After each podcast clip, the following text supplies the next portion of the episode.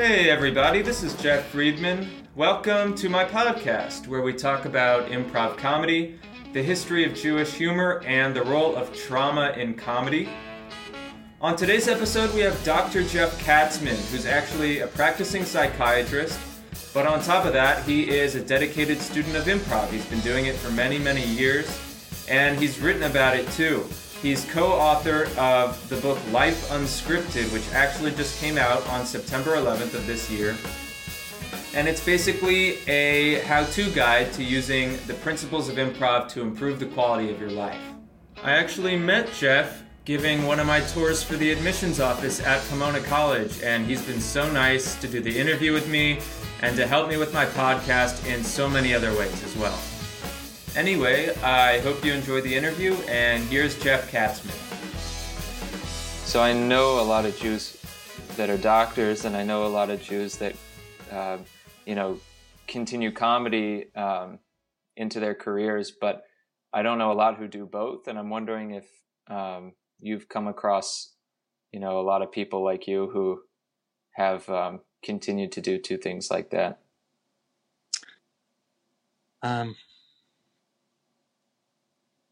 trying to think not not so much. And i mean and i and i can sort of recognize jewish jewish comedy. I myself don't i don't think i'm very funny. Um, i think i'm i'm i'm very involved with um, the idea of improvisation and and what improv has to offer in terms of helping people have an experience of existing in the moment. Yeah. um, which we often don't do. Um, and I, I know that it, it can be that, yeah. So, um, you know, when you were younger, who were some of the people um, you were looking up to? You know, would you say um, you were looking up to uh, a lot of doctors um, or scientists, or um, you know, did you used to ever watch Whose Line Is It Anyway, or were you looking up to any, you know, improvisers or entertainers in general? Yes, I was not looking up to doctors. I guess my grandfather was a doctor. No, sorry, sorry, my great grandfather. Otherwise, there are no doctors in my family. Everyone um, really, um, well, on my father's side of the family was historically involved in film um, and Hollywood and sort of production. And, although I wasn't, um, I think I don't know when Whose Line Is It Is started. Um, I think predated it a little bit okay. of um, doing improv because there were some people I was doing it with who wound up on the show. Huh. Wow. And, and uh, yeah, so I I think who I looked up to though, what I thought I wanted to do was I wanted to be a writer. Okay. Like in my whatever eighth grade, um, what do you want to be when you grow up sort of project, it was about being a screenwriter. And so I interviewed like the writers of The Love Boat and sort of some of those comedies. And that was my passion as I was going to write. Um, that's what I wanted to do. Yeah. Were any, oh, sorry. Yeah. Were any of them Jewish? Any of those Love Boat writers? I don't think so. Or, or it was not in, not in my consciousness. Hmm. Uh, not not in my consciousness. So in terms of your name, I think Katzman sounds pretty Jewish to me. And I want to ask if you see your name as, you know, playing a central role in your identity um, as a Jew or as a doctor or, you know, as someone who does improv or in any of those categories. So um, I have a and a writer and as a writer. So i have a, an interest in my grandfather um, from my father's father who was very um, involved in in film um, and made sort of it was called king of the bees and, and really made a lot of was involved in sort of pop genre whatever whatever was popular and happening in the world. He was making really a movie about that um, so I, I have like through him, through my father and his involvement in the whole Hollywood world, um, I have a connection to Hollywood through my name. um, as their son and grandson, and um, growing up around it um, to a, to like a certain extent.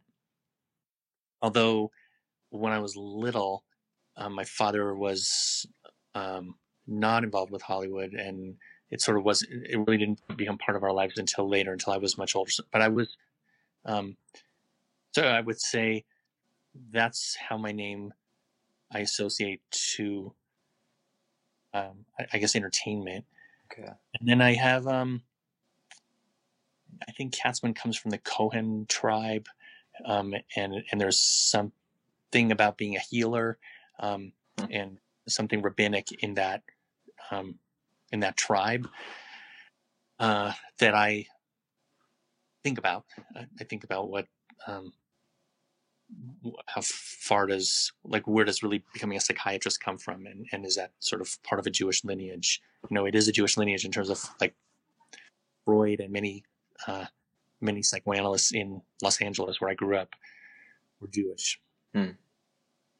So, um, can you tell me a little bit about uh, your coming together with the world of improv in particular, and you know um, your first encounters with it? And would you say that you kind of found improv, or did improv kind of seek you out in a way? Yeah, that's a good question. Um, I think I was pretty. Um, um, what I'm looking at. I, I was pretty stressed out because I was an intern at Harbor General in Los Angeles, which is a very busy hospital that's run by the interns and residents primarily. Or back then, it was the responsibilities were big. So working very, very hard, um, and uh, like I said, there was no one in my family that had ever been a doctor other than my great grandfather that I didn't know. So medicine, I didn't grow up with like medicine around the dinner table or the lingo or like what is NPO or BID or any where a lot of people like knew that. I it was not who I was. I was much more involved with um, entertainment and wanting to write growing up. Um, and then so so I think I was an intern and I went to a show of Second City that had moved to Los Angeles. They started a West Coast branch. And I went to the show and I was so happy to be watching improvisation. And there was something about being in the moment that looked so alive, enlivening to me. And then my friend asked me, he dared me to audition for this school that they were creating. And, and, um, I think he got that I was a little interested and, and I didn't even really know him that well. This guy, Raj, was a radiologist. And, he, and so I went and I went and I think there were 200 people in a line auditioning for the Second City school that they had just opened or were opening. This was going to be the first cadre. And, uh, they had us do five minutes of auditions of little improv games, one called Hitchhiker and um, sort of some classic Spolin games. And I, I got a call the next day that I was in. I had made it. And uh, I would be in level one. And I think that 200 people, all 200 probably made it. Maybe. and I wrote a check for probably, I don't know, 100 bucks or whatever it was. And I think I was a little bit, um, but I felt really happy that I was going to learn this. And then uh, my little group that I learned with, um, we we became a little bit of a family. Supported me through through residency, and we had a teacher for a long time. Her name was Mina Kolb, and she became um, really a model of how to live in the moment, how to get curious and interested in something that's right in front of you. Um, and those are skills I wasn't really learning necessarily in medicine or, or going so fast studying for these classes that were hard for me and MCATs and science didn't come naturally. So it was very, um, very inspiring to me to be with her. Yeah. So, you know, would you say that as a, psych- a psychiatrist, you're improvising often? Um, and I, I wanted to ask in the sense of, you know, to what extent um, do you go into meeting with the patient, um, kind of having an idea of, you know, where the appointment's going to go, um, but also in the sense of this in the moment aspect? Yeah. So, um, pretty much, um, I'm in the moment. Um, and, and I feel like it's one of the most important skills that anybody who's going to ever do therapy learns how to do. Um, because it's really what we're all looking for, I think, is actually an experience of being authentically alive in the in a moment, connected to another person, and learning how we regulate with each other and how we um, mutually influence each other and respond to each other. So if you look at um, videos of mo- a mother infant gazing, there's a, a very famous um, paradigm done created by Ed Tronick at the University of Massachusetts, and he you watch as the mother gazes at the infant, and they mutually go back and forth, influence each other, smiling. The baby smiles a little, the mother smiles more. They're really accepting and over accepting offers, and they're building something. And we're talking about like a three month old. So I, f- I feel like it's part of our life um, that is lost. And, and and then what happens is, in the in the paradigm, the mother's asked to not respond.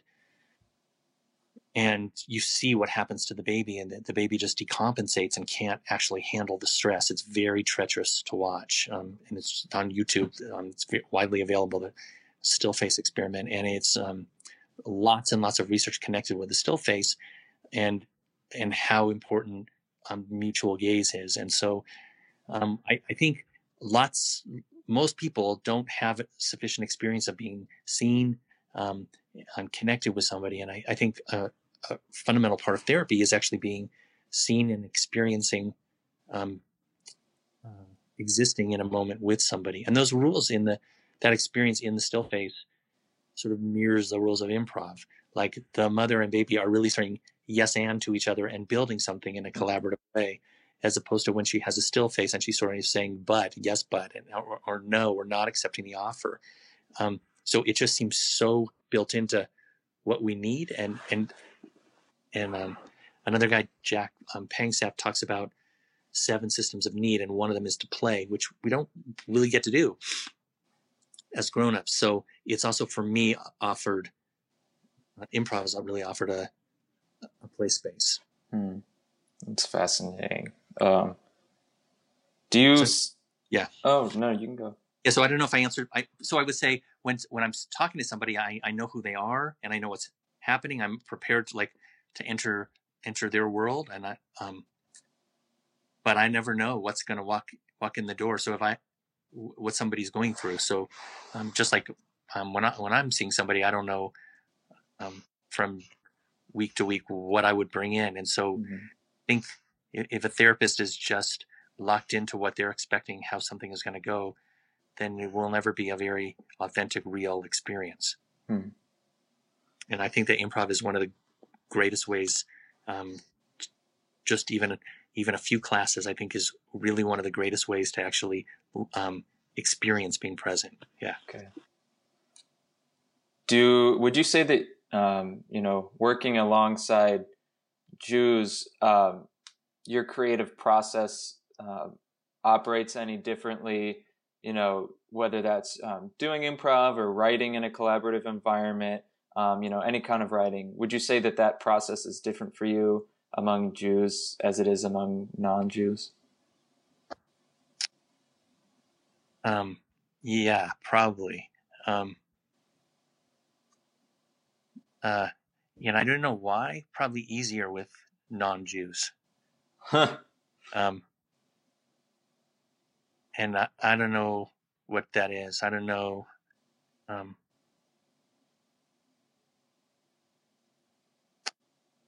yeah, it's I, I, in a certain like it almost remind like um, I was in Africa once um, for for a few months, and I, I was um, there were a lot of ways that I was sort of learning to play with um, play with ideas and uh, um, learning to laugh and create things with people in a completely other culture. And there's a certain way in which it's um, sometimes almost easier to do that than with somebody who's got your own sort of background, heritage, and defensive structures or whatever. Um, and mm. so, so I think maybe when somebody's just like or, or their background's more similar, you can step on each other's feet a little more, maybe um, in the creative process. Maybe I don't know.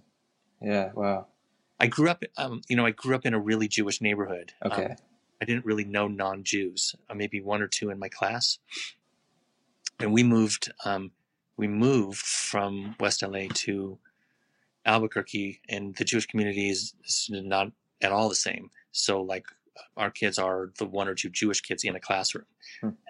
Very very different. So I'd say like the last twenty years since we've been here, I haven't really been so part of a Jewish community, uh, other than there are a lot of Jewish doctors and Jewish psychiatrists in our department. Okay.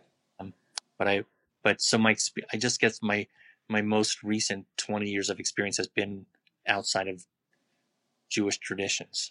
Do you, would you say that um, Jewish humor is specifically psychologically dark compared to um, other comedic traditions that you're familiar with? Um, a little bit, yeah. I, okay. I, I, I, um, I guess what I would think about it is there are, there's a shared darkness to Judaism, um, and and difficult things to tolerate um, that have that have happened um, and sometimes uh, community and heritage that's more centered around that than actually sort of what our synagogue is right now is much more about sort of spiritual like renewal and spirit um, and, and i think the shared tr- um, traumatic past of the jewish people becomes um, a, a, place where hu- um, so humor provides some some levity to something that's i think difficult to get your head and heart around. Hmm. To what extent um, can you, or maybe just any um, psychiatrist or therapist, make jokes with patients? Um, and, you know, I guess, do your sessions themselves ever become ironic? Like, will you ever poke fun at therapy? Yes. Okay. Yeah. yeah. I think, um, well, well so in terms of like um uh, what they would call like classic defense mechanisms. Um, humor is seen as among the highest um, with with altruism. Um, and and so I think being able to be humorous with a patient or myself as a patient being humorous with my analyst um, is a is um, sort of a high level experience, I guess, um, mirroring that that mother infant gaze. Um, like we're really building something together, and if we crack some jokes, you know, it's it's not the usual thing that happens in therapy, but if when it does, I think there is a, a certain connection that humor humor can bring, and certainly um, with with friends and colleagues, mm. it's a way to actually uh, deal with difficult circumstances sometimes. Um, is improv something you or colleagues, uh, you know, would prescribe to a patient? Uh, maybe, I'm, you know, to some... I yeah, I actually, um, I have started to talk to people about it as a way um, to work with social anxiety, as a way to actually feel um, a, a, sense of play and spontaneity in life, um, or people who are really um, naturally playful people anyway, um, but but actually they suffer because the world's not necessarily a playful place. Um, improv groups are a place where um, a community of play is built. So I think people benefit um, from that. I don't like to perform. Like I, I'm not. I, I almost. It's not what I'm there for. It, it, I really like go take improv class after improv class because it helps me stay in a more playful place. And then I bring that experience to work. I bring it um, into my life, and my family much more um, than when I'm not improvising. So, um, and but I think once you once you start performing, something different happens. Once there's an audience and a um, in a subjective space, that it's probably more of a talent to stay connected to the people um, in your in your group and continue to improvise um, when when the stakes are higher. So it's much more than just a simple comedic release, because I guess you can get that by being in an audience or even you know watching a movie that you think is really funny. But um, it's the community aspect and the aspect of being in the moment and creating something together. Right. For me, it's um, if if it's comedy, that's good. But also, whatever happens, there's something just about being um, real and spontaneous that's actually therapeutic mm. uh, for me. Um, even if it winds up becoming a scene about grief or a scene about, uh, yeah. So you know, I'm assuming. Oh, then I would say I, I I'd say though, like personally, I've I've struggled a little bit in recent improv class that was built more on um, the Napier um, um, UCB stuff uh, because it's um, I think there are formula more comedic formulas or it's a, more about finding the game. Um, and for me, I, have never so that's new to, to, me a little bit. Um, hmm. I've never really thought about finding the game. I've just always been in, intrigued to be able to find the moment. Uh, so it's much more yeah. about connecting spontaneous for me than it is about finding like a comedic game. Like that's it's it's interesting, but I think that's yeah. more in the territory of professional improv comedians, of which I'm not. Um, I've been trying to find the game for two years, and I'm not sure if I've found it once. You know? Yeah, yeah, it's a whole kind of thing. Uh, um, um, you know, I'm assuming that uh, when you say you know you've recommended improv to patients, um, that that is something you would use to supplement therapy and, and medication yeah. as opposed to replacing one or both of them. Of course, right. Okay.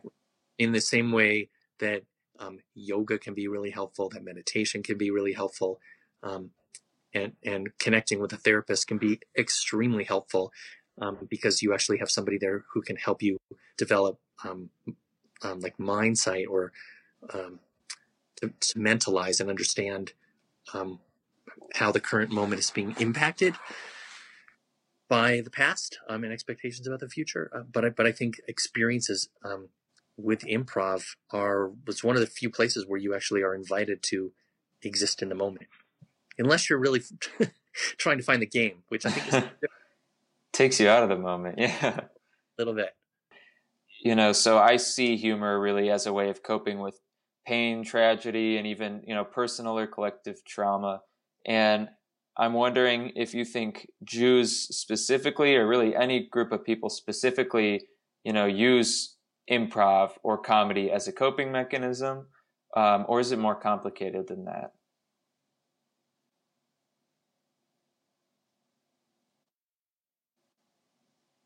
The difference. So, like, I could never be a stand-up comedian um, because that's a intrapsychic kind of experience. I'm going to perform for an audience. Um,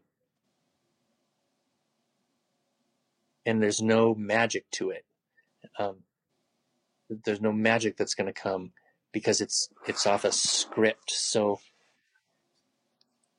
I, I guess the coping part of it would be my reworking of of an event.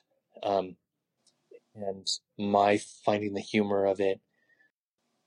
There's because there's like a difference between humor that's like rehearsed and I'm I'm creating something that's ultimately very funny and humor that's just coming because it's coming out of nothing. Um, question is question is is it coping? Is it coping and is it is it sought out? You know, I, I asked you earlier mm. um, if you think you found improv or if improv kind of found you. So I guess in that sense, I'm curious too.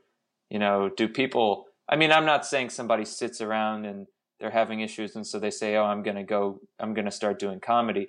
But are people, you know, when they come to comedy, are they generally, you know, looking for a way to deal with pain?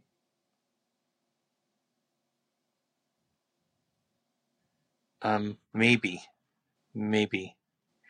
I I guess I would say, um, in in its higher form, they're they're coming looking for a way to connect mm-hmm. in a disconnected society. So they're looking to um, feel. I mean, for the audience, they're looking um, to feel part of something that's created in improvisation, or they're they're looking um, to find connection to the shared humor of the difficult human story um, through through comedy. Um, yeah, so I, I think that's ultimately what people are looking for when they come as an audience member is is to connect to something. And I, I think for a comedian, um, it's it's sort of coping. I think I think it's a, a reworking of a narrative. Um, I think I think there's a, a, power in in turning something that's difficult into something that's um, makes people laugh. I and, think that's I think almost medicine. And we talk so much about, um, I mean, the importance of eye contact when um, you know doing an opening for a show or you know doing the actual scenes in improv and um, you know i've noticed a ton just going to so many shows and um, you know being an audience member a lot we're, we're always kind of looking to like share the laugh with someone else too. Um, and you know aside from just connecting with the improvisers connecting with the people sitting next to us even if we don't always know them. Right. Yeah because i think there is um there's something cure i don't know that coping is is not um maybe a strong enough word because i think there's something healing i guess um about laughter and about um taking a story and reworking it is, is part of being healed of healed of something and um, having an experience of it being transformed and and and recreated into something um, with a little different meaning. Mm. Um, I, I, think there's some ways in which anger can get connected to humor, um, so that um, so that there can be a release of difficult emotions connected to he- to humor. So so I can I can tell funny jokes that are angry jokes as as a way of releasing a, a kind of anger. I think that's a little I guess it's always been a little less appealing to me um, because it's not. I'm, more att- attracted to people poking fun of their own situations and their own for whatever reason. Well, thank you, Jeff. That's amazing. And uh, you know, I, I just want to ask. Finally, I want to let you go because I appreciate you know all the time you you give me. But um, is there you know are there any other must see um, you know names or titles that I should definitely look into when doing a project on this. And um, I mean, you know, everybody tells me Woody Allen, but you know, I'm I'm curious, even you know, on from a scientific point of view, or um, anything at all that you would recommend. I mean, the producers is, is tremendously in the canon. Um, hmm.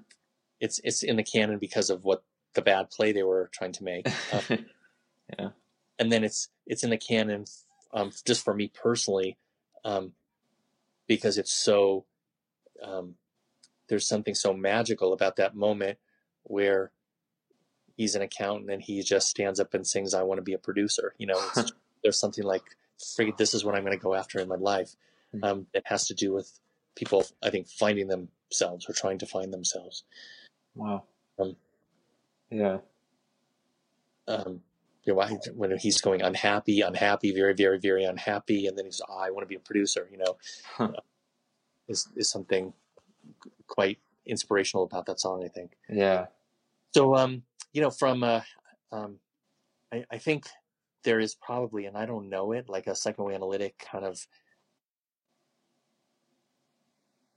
Well, there there definitely is a a history of understanding humor as a high level defense um, with altruism, um, as opposed to like intellectual intellectualization or projection or rationalization or other other ways that people sort of deal with their feelings. Humor is always seen um, as a high level way to manage that experience, and so that probably comes from Freud. Um, I don't like I don't actually know where that original idea came from, but that could well connect through Freud and Judaism. Well, um, thank you, Jeff. Yeah, you got it. You got it. Thanks for listening, everyone. That's Jeff Katzman. If you're interested in checking out his book, it's really popular on Amazon, Life Unscripted. Using improv principles to get unstuck, boost confidence, and transform your life.